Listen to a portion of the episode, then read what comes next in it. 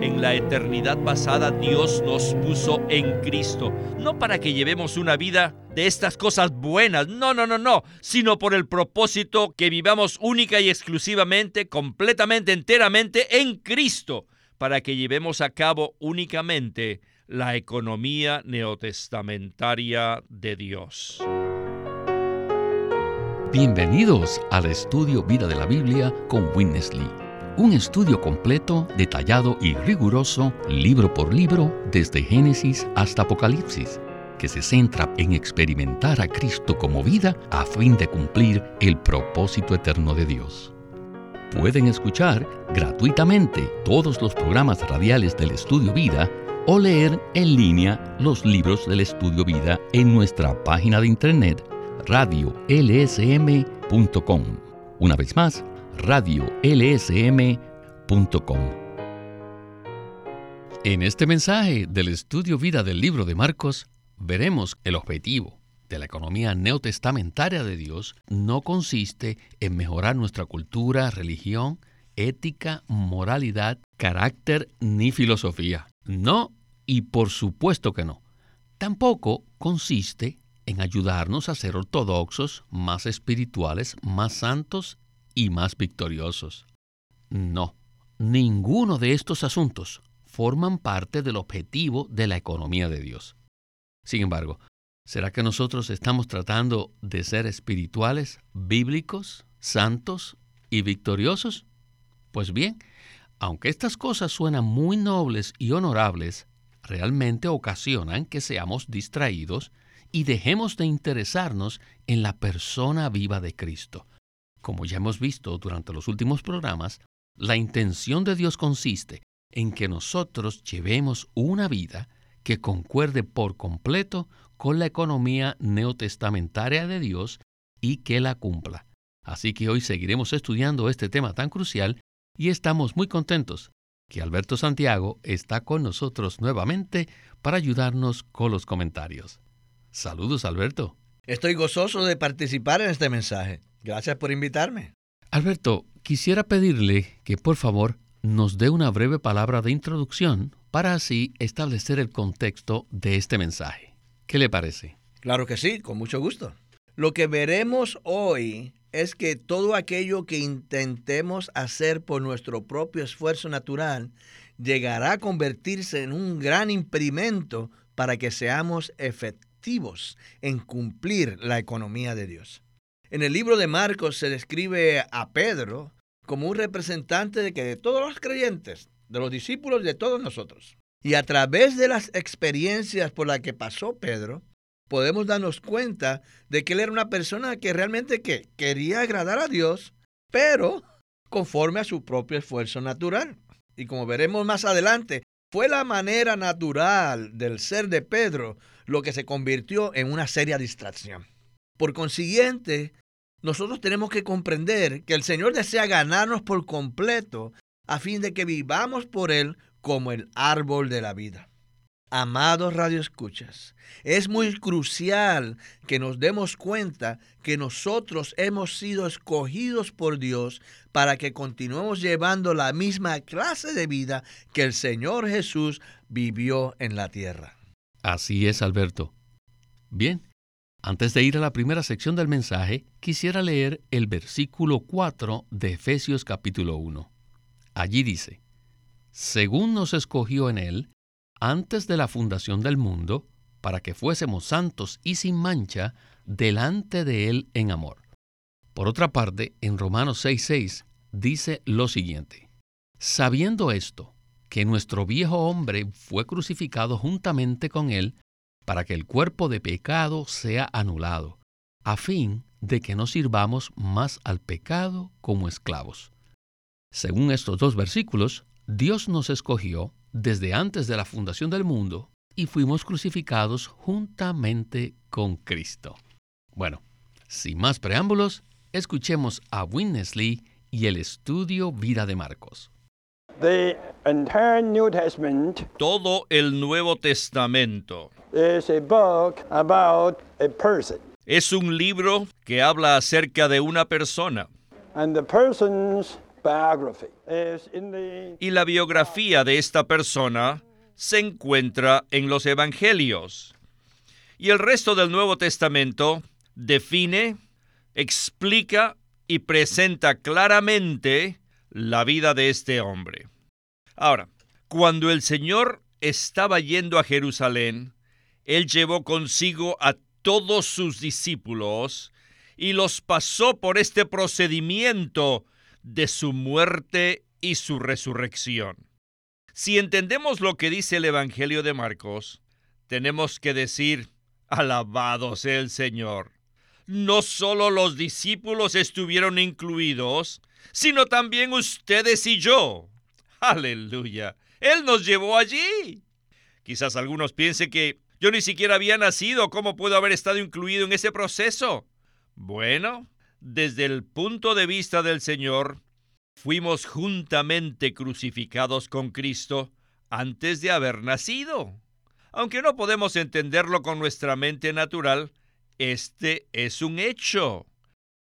La biografía que nos presenta el libro de Marcos no es solo la biografía de Jesús de forma individual, sino también nuestra biografía, la biografía suya y mía. Según la perspectiva humana, esto no puede ser, pero según la perspectiva de Dios, la cual es conforme al panorama eterno, es diferente. Ustedes y yo estuvimos incluidos en Cristo. Dicha perspectiva va más allá de los factores del tiempo y el espacio. En 1 Corintios 1:30 dice que por Dios estamos en Cristo Jesús. ¿Pueden decirme ustedes cuándo nos puso Dios en Cristo? Para conocer la respuesta necesitamos leer Efesios 1:4, que dice que Dios nos escogió en Él, en Cristo, antes de la fundación del mundo. Dios nos contó en Cristo. Ustedes dirán, Maya, qué cuadro. No solo Cristo individualmente fue crucificado en la cruz, sino que cuando Él fue crucificado en la cruz, por ser una persona todo inclusiva, nos incluyó a todos nosotros en su crucifixión. Y luego fue sepultado y resucitado y ascendió a los cielos. Alberto, cuando Cristo fue crucificado en la cruz, nosotros también estuvimos incluidos en su crucifixión. Y esta es una verdad impresionante en el Nuevo Testamento. Entonces, ¿qué tal si usted nos explica esto un poco más? Es muy importante que entendamos bien este punto, pues si no, permaneceremos en tinieblas tratando de ser unos buenos cristianos.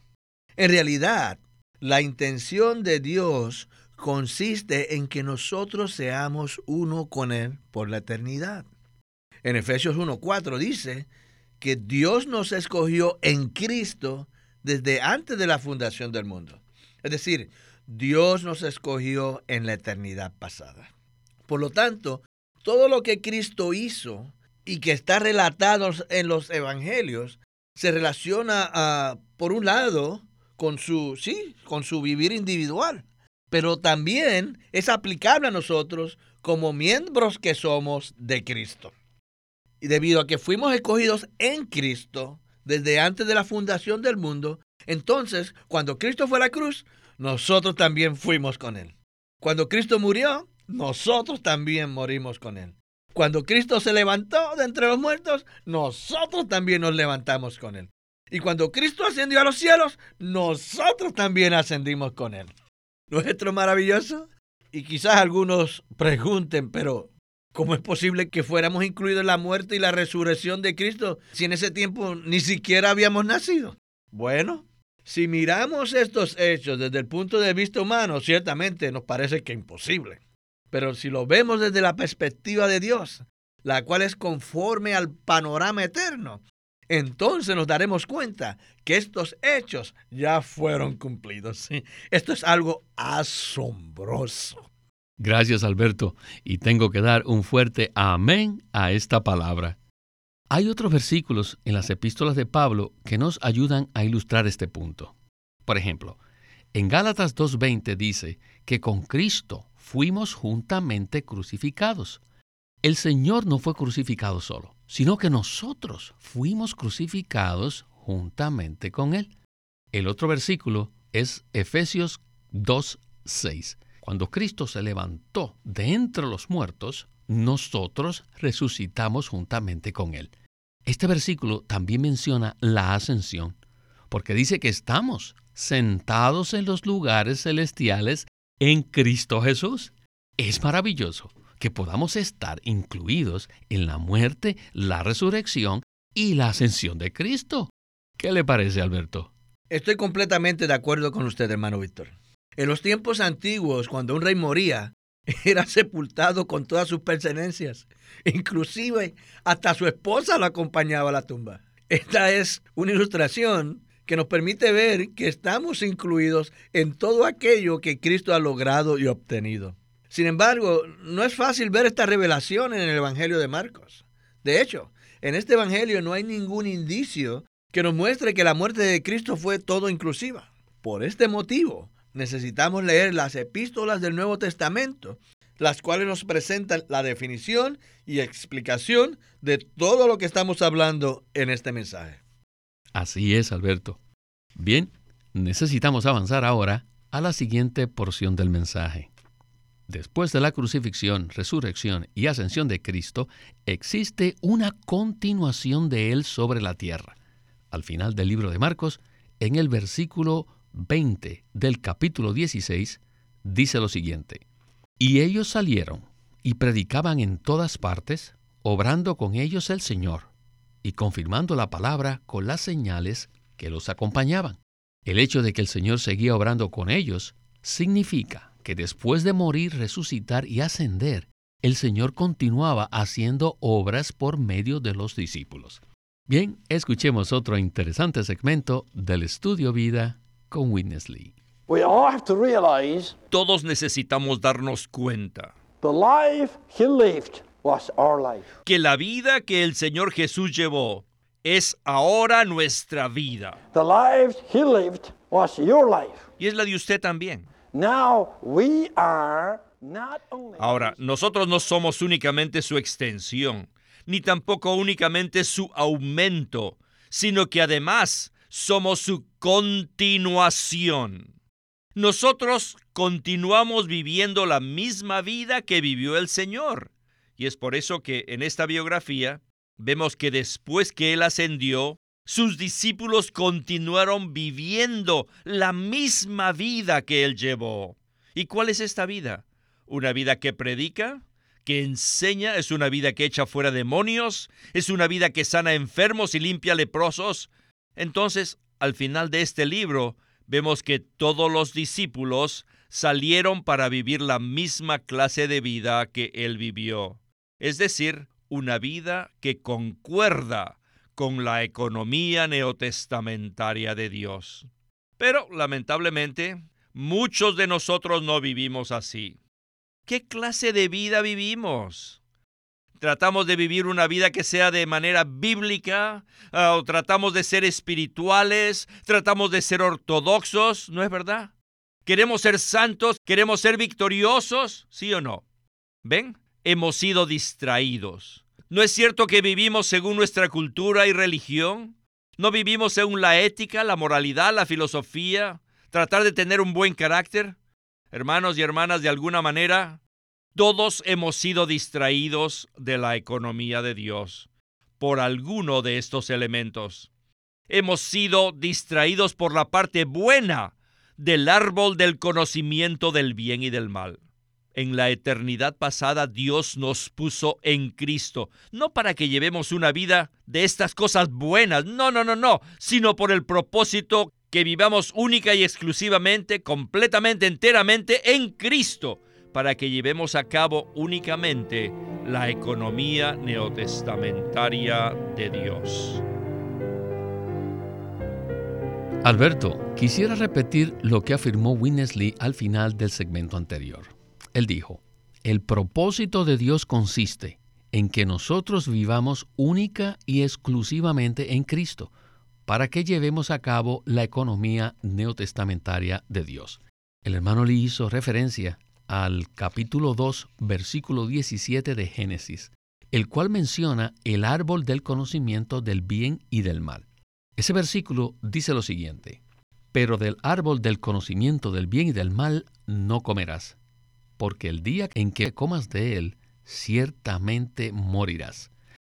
Según el hermano Lee, este árbol se constituye en una distracción que no nos deja vivir a Cristo. Entonces, ¿qué tal si usted nos habla un poco acerca de esto a la luz de la economía de Dios? Para poder hablar de esto, primero necesitamos saber en qué consiste la economía de Dios. Dicha economía consiste en que Dios se imparte a sí mismo en el hombre a fin de poder expresarse a través de él. Y para poder cumplir ese propósito, Dios creó al hombre según su imagen y conforme a su semejanza, y lo puso en el huerto de Edén a fin de que el hombre comiese del árbol de la vida. Pero el hombre cayó y no comió del árbol de la vida, sino del árbol del conocimiento del bien y del mal. Por ese motivo, la mayoría de las personas piensan que deben comportarse bien y que deben hacer el bien piensan que deben seguir la cultura y las prácticas religiosas para tener un estándar elevado de vida con la intención de supuestamente estar ¿qué? correctos ante Dios. Pero ese comportamiento bueno, entre comillas, corresponde no al árbol de la vida, sino al árbol del conocimiento del bien y del mal, lo cual se opone por completo al propósito de Dios el árbol del conocimiento del bien y del mal, realmente que distrae por completo y aleja a las personas de experimentar y disfrutar a Cristo, quien es el árbol de la vida. La mayoría de las personas piensan que, que estar bien con Dios significa hacer el bien y evitar el mal. Ve ahí el árbol del conocimiento del bien y del mal. Pero eso se constituye que en una enorme distracción de la economía de Dios. Les digo, nosotros, es decir, el hombre, siempre intenta que hacer el bien, pero su naturaleza caída le impedirá hacerlo. Esa es la razón por la cual necesitamos que nacer de nuevo para que Dios imparte en nosotros su propia vida divina y así podamos vivir por Cristo, quien es el árbol de la vida. Cuando Cristo se imparte en nosotros, podemos vivir por medio de la vida divina que está en nuestro interior. Les digo, después que el Señor Jesús murió y resucitó, sus discípulos salieron a predicar el Evangelio por todas partes. Y de esa manera Él pudo continuar viviendo a través de ellos. Y hoy en día Cristo vive y se expresa a través de nosotros, pero no por medio de que seamos buenos, éticos, morales o espirituales. No, no, no, no. Por supuesto que no. Cristo vive y se expresa a través de nosotros por medio de que nosotros le experimentemos a Él y lo disfrutemos cada día como el árbol de la vida. En esto consiste la economía de Dios. Alberto, muchas gracias por esta explicación tan completa y clara.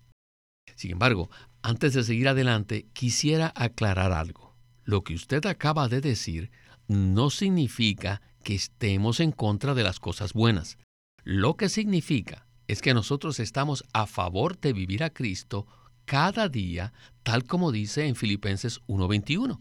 Este versículo dice así, porque para mí el vivir es Cristo y el morir es ganancia. En esto consiste la economía de Dios, en que nosotros vivamos a Cristo cada día. Conforme a la revelación de todas las escrituras, el vivir de las personas por el árbol del conocimiento del bien y del mal es contrario a la economía de Dios. Por esta razón, quisiera pedirle que entonces usted nos dijera cuál es la diferencia que existe entre vivir a Cristo y comportarnos bien. Esa es una muy buena pregunta, hermano Víctor. Y aquí la respuesta. Siempre que tratamos de comportarnos bien, eso es algo que se relaciona con el esfuerzo humano, con nuestro propio esfuerzo, fuerza o habilidad natural. No obstante, el esfuerzo humano no puede cumplir la meta de Dios. Necesitamos nacer de nuevo. Necesitamos nacer de Dios para recibir la vida de Dios en nuestro interior y permitir entonces que esa vida divina opere en nosotros a fin de que llegue a ser nuestra conducta. Queridos radioescuchas, no se trata de que vivamos por nuestro propio esfuerzo, eh, tratando de comportarnos bien, eh, guardando la religión y viviendo conforme a la cultura. No, sino se trata de que, de que vivamos por la vida de Cristo que ha sido infundida en nuestro ser interior. Una vida que concuerda completamente con la economía de Dios y que la cumple. Necesitamos tener a Dios como nuestra vida y a Cristo como nuestro vivir, a fin de que podamos cumplir el plan eterno de Dios. Gracias, Alberto.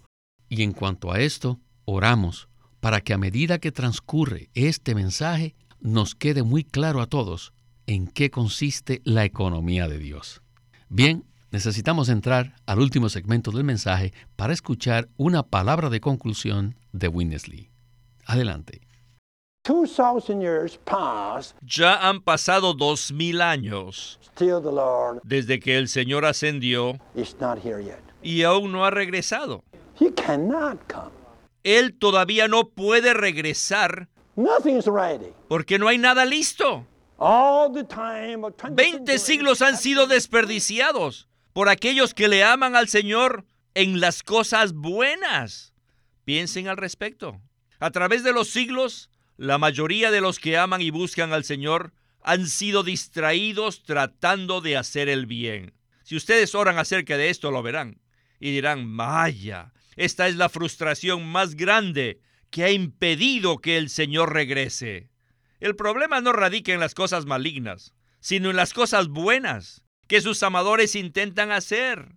Una vez que somos cautivados por el Señor y somos motivados a amarle y a buscarle, ya no nos interesan las cosas malas. Inmediatamente otra categoría de cosas entra y nos ocupamos con las cosas buenas y nos ocupamos con tratar de ser morales, tratar de mejorar nuestro carácter.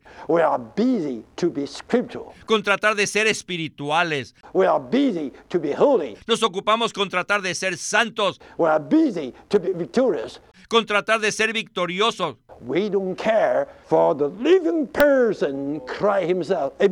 Y ya no nos interesa la persona viviente de Cristo. de esa manera, somos distraídos y dejamos de interesarnos en la persona viva de Cristo. Así que el libro de Marcos nos presenta un cuadro claro de una vida que concuerda con la economía neotestamentaria de Dios. Aleluya. En la eternidad pasada, Dios el Padre nos puso en esa vida. Ahora nosotros debemos continuarla. Nosotros somos la continuación de esa vida. Y esta es la clase de vida que debemos vivir. Una vida que concuerda con la economía neotestamentaria de Dios. Vivir por cualquier otra vida no le da al blanco sin importar sea buena o mala, no cumple el deseo de Dios. Alberto, qué buena conclusión. Cualquier otra vida, ya sea buena o mala, no puede cumplir el deseo de Dios. Entonces, ¿qué tal si usted nos hace un breve comentario final? Con mucho gusto. En la eternidad pasada, Dios nos puso en Cristo quien vivió una vida que es un modelo uh, para nosotros. Ahora, después de haber recibido esta vida divina, nuestra responsabilidad consiste en continuar viviendo de la misma manera. Por lo tanto, debemos evitar eh, vivir una vida que se caracterice por la cultura, la religión, la ética, la moralidad, la filosofía y el buen carácter.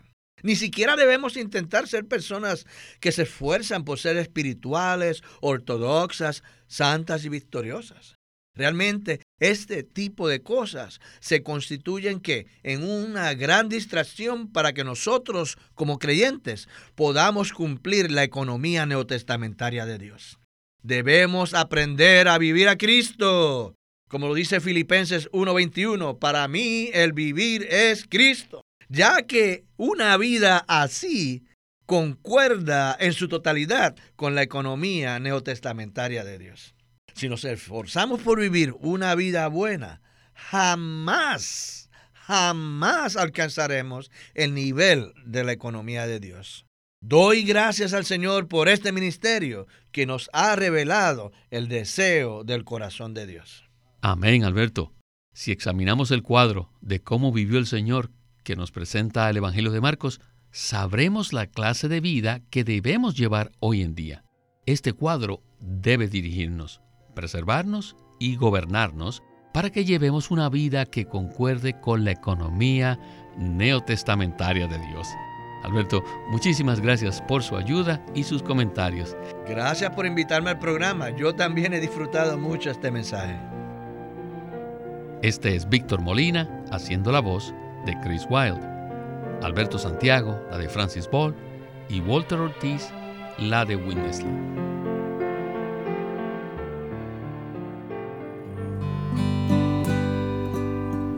La manera viva y práctica de disfrutar a Cristo. Este es un libro compuesto de ocho mensajes que Winnesley dio en 1972 en Los Ángeles, California. Es tan precioso leer estos mensajes porque nos llevan a amar al Señor y a alabarlo más y más por lo precioso que Él es. En la manera viva y práctica de disfrutar a Cristo hay un capítulo para ser aquellos que aman locamente a Jesús. Un capítulo preciosísimo. Este es un libro extraordinario de cómo podemos disfrutar al Señor en medio de nuestras circunstancias, en medio de donde estemos y a pesar de cualquier cosa que nos pase. Es un libro muy pequeño, de solo 64 páginas, pero está lleno de vida, tiene mucha vida y muchos ejemplos prácticos de cómo podemos disfrutar al Señor. Y el título de este libro es La manera viva y práctica de disfrutar a Cristo por Witness Lee. El estudio vida de la Biblia se centra en la experiencia de Cristo como vida, en el aspecto práctico de la unidad de los creyentes a través de los mensajes del estudio vida, Winnesley recalcó la importancia de que nosotros crezcamos en vida y ejerzamos nuestra función como cristianos a fin de que el cuerpo de Cristo pueda edificarse a sí mismo en amor. Si tiene alguna pregunta o comentario acerca del programa o si le gustaría conocer a otros cristianos en su área que disfrutan este ministerio, lo animamos a que se comunique con nosotros. Por favor, envíenos un correo electrónico a estudiovida.lsm.org. Estudiovida.lsm.org. O llámenos a nuestro teléfono gratuito 1-800-810-1149